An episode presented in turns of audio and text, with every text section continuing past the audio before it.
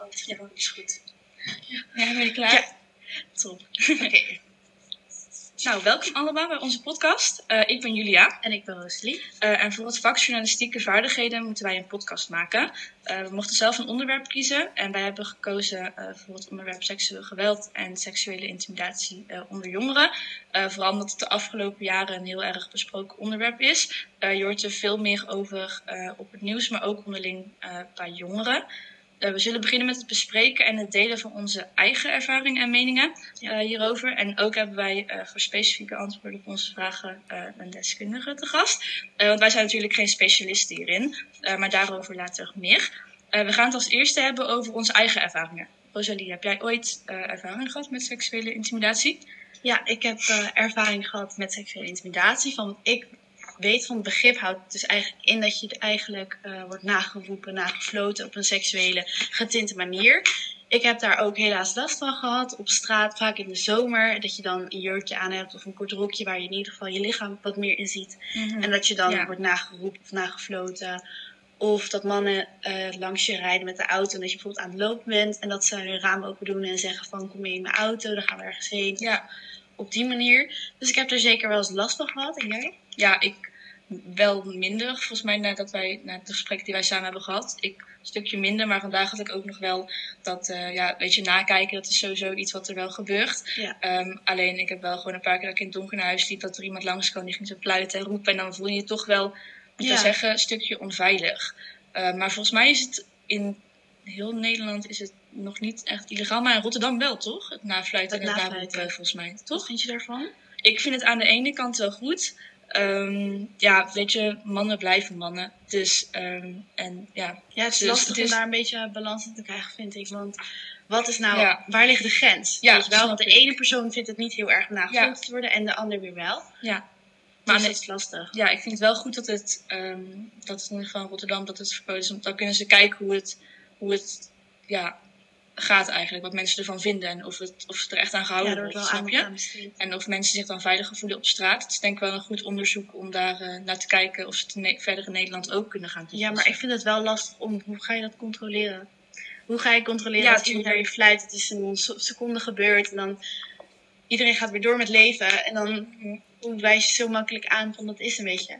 Ja, het is uh, lastig. Ik denk dat het best zou kunnen dat als het gebeurt, dat je wel naar iemand naar een beveiliger of een politieagent die op straat loopt zou kunnen gaan, dat hij er wel iets aan kan doen. Ja. ja. dat zou wel, ik denk dat het dat vooral is. Dat als mensen het echt vervelend vinden, dat ze dan iemand toe kunnen stappen die bijvoorbeeld op dat moment ook uh, in de buurt is. Ja, dat denk dat ik dat ook. Gewoon, uh, en uh, laatst heb ik in het nieuws ook nog gelezen over een 14-jarig meisje uit Gent, België dus, mm -hmm. die te maken heeft gekregen met een groepsverkrachting. Uh, de daders hebben blijkbaar beelden gemaakt tijdens de verkrachting en later hebben zij deze beelden verspreid op social media.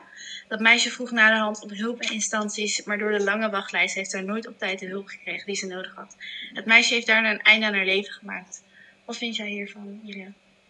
Best wel heftig. Um, gewoon meer om dat um, ook vroeger op de middelbare school zag ik wel heel vaak voorbij komen dat, ja, of een meisje um, door een of andere reden, dat bijvoorbeeld een naaktfoto verspreid werd of zo, dat ja. ze toch wel um, een einde aan haar leven heeft gemaakt. Of dat ze heel erg in een, in een put eigenlijk terecht kwam. Dat, ja. best wel, dat doet best wel veel met de persoon. En ook zeker dit. Dit is niet alleen maar um, uh, iets wat verspreid wordt, maar het is ook nog iets wat daar aan is gedaan. Snap je? En zeker als ja, ze hulp probeert te zoeken dat het best wel ja, lastig is. Omdat er natuurlijk hele lange wachtrijen staan. Dat is best wel... Uh, ja, ik denk ja. dat het de grootste nachtmerrie is voor wat een meisje wordt, wat er kan gebeuren, ja, denk ik. Want zeker. dit is echt iets afschuwelijks. En je hebt zo weinig grip op de situatie als je eenmaal in een groepsverkrachting zit, lijkt mij. Sowieso. Want je hebt zo geen power meer. Je hebt geen ja, ik vind het heel lastig. En ook zeker dat het daarna nog verspreid wordt, weet je wel. En ja, mensen er heel snel een mening over. Dat hebben mensen sowieso. Maar dat ze heel snel ja, een voordeel trekken ja, over Ja, ze zien het hele verhaal niet. Nee. En dat en vind dat ik heel lastig. Maar het lastige is ook weer dat die gozers die waren aangehouden, die waren ook minderjarig. Drie volgens mm -hmm. mij van de vijf jongens, die waren minderjarig. Ja. Dus wat voor straf ga je aan hun geven? Dat is ook heel lastig. Ja. Eigenlijk. Maar, uh, wij weten natuurlijk dus niet zo hoe, heel erg hoe het zit met de hulp en wachtrijen vanuit instanties. Maar gelukkig hebben wij daar een deskundige voor die ons erbij kan helpen. Vandaag hebben wij Laura Berghuis. Zij is beleidsmedewerker bij het Fonds Slachtofferhulp. Nou, ten eerste heel erg bedankt dat je hier bent. Welkom Laura. Fijn dat je te gast wil zijn in onze podcast. Kan je ons eerst vertellen wat Fonds Slachtofferhulp doet en wie jullie zijn? Ja, zeker. Nou, ook allereerst uh, fijn dat jullie mij hebben gevraagd. Ik vind het hartstikke leuk en uh, een belangrijk onderwerp, denk ik, om dit uh, te bespreken. Ja. Um, het Fonds Slachtofferhulp is eigenlijk een goed doel. We zijn een maatschappelijke onafhankelijke organisatie die zich voor slachtoffers inzet. Dus verschillende soorten slachtoffers. Dus niet alleen voor seksueel geweld, ja. maar bijvoorbeeld ook ja. verkeersslachtoffers of uh, slachtoffers van fysiek geweld. Ook voor nabestaanden, toch? Ook voor nabestaanden, ja, ja zeker. En um, ja, wij proberen op verschillende manieren de positie van slachtoffers te verbeteren. Dus uh, wij uh, ja, proberen onderzoek uit te voeren en um, de hulporganisaties te versterken, hulpverlening te verbeteren. Ja. Um, en bijvoorbeeld ook kijken we naar, naar wetgeving. Van, hè, op het moment, misschien weten jullie dat wel, is er bijvoorbeeld, uh, zijn ze bezig om de wet rondom seksueel geweld te verbeteren, aan te passen. Ja. Nou ja, daar, daar schrijven wij dan ook bijvoorbeeld een advies op, zodat de overheid dat kan meenemen in de, in de nieuwe wet die ja. gemaakt moet worden. Dat goed, interessant. En wat houdt jouw functie nou eigenlijk precies in als beleidsmedewerker in het Fonds van Slachtofferhulp?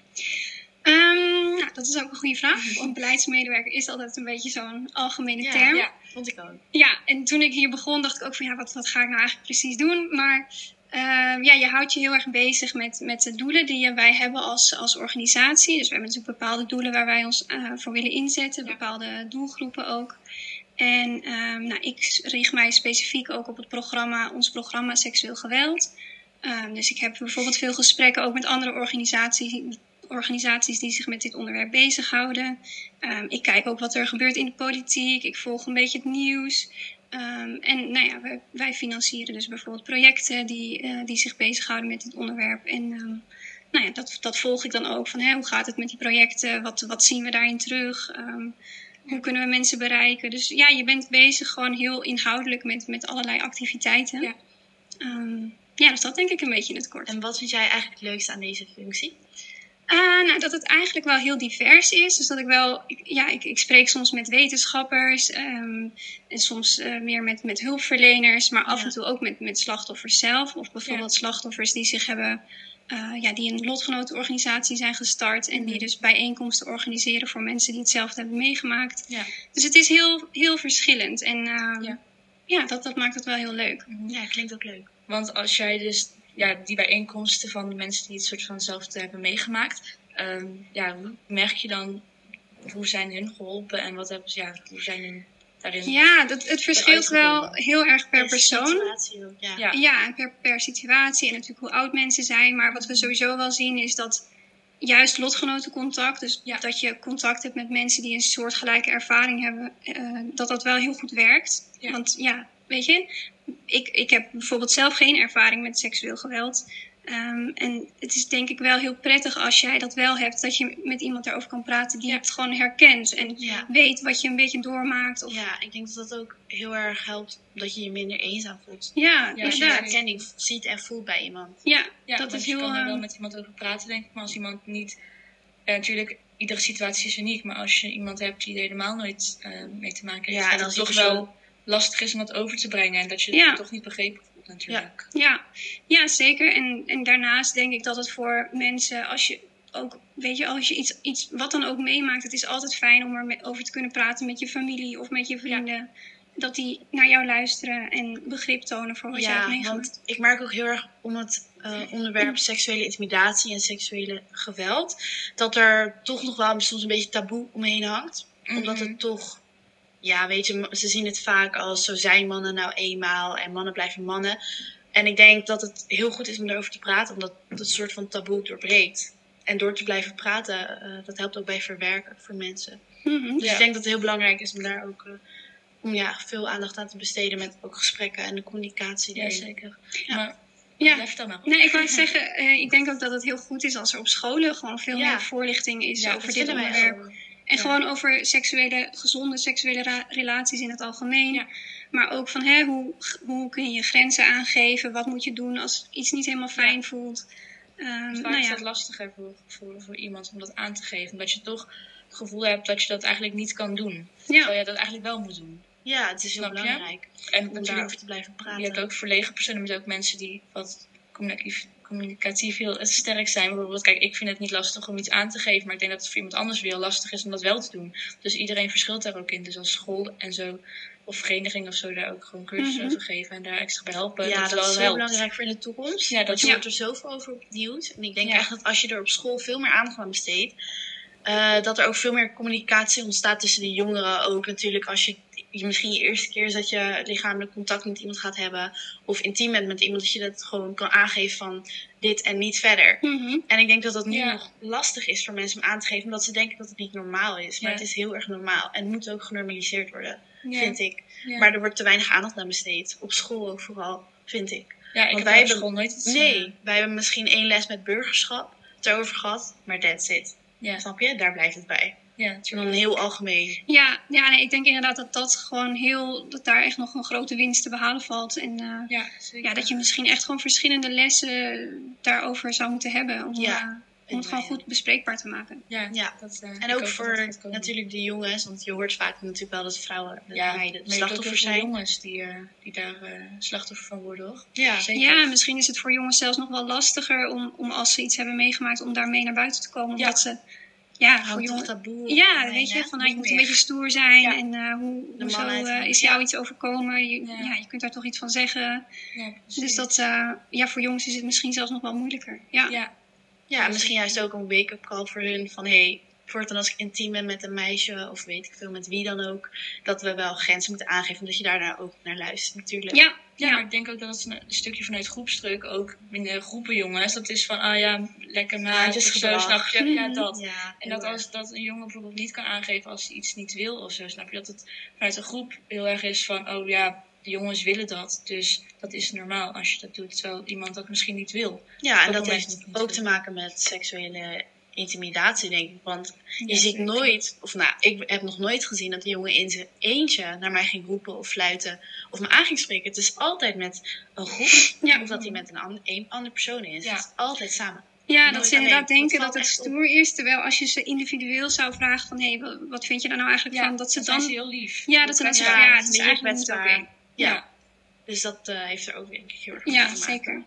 Nou ja. Yes, ehm, wat zijn de geestelijke en lichamelijke gevolgen die jij ziet voorkomen bij slachtoffers waar je dan af en toe of soms mee in contact Nee, eh, ja. bent geweest, die te maken hebben gehad met seksuele intimidatie of seksueel geweld? Ja, nou, dat verschilt natuurlijk ook weer heel erg per persoon. Maar de impact van zoiets is wel echt enorm groot. Ja. Ehm, het kan natuurlijk lichamelijk zijn als je, als je echt eh, lichamelijk seksueel geweld hebt meegemaakt. Dat je Mhm. Nou ja, misschien zelfs wel gewond bent. Of dat je bijvoorbeeld eh, Ja. ja. een SOA daaraan over kan houden. Ja. Ehm, maar ook gewoon de impact op je, op je slaapproblemen, eh, concentratie.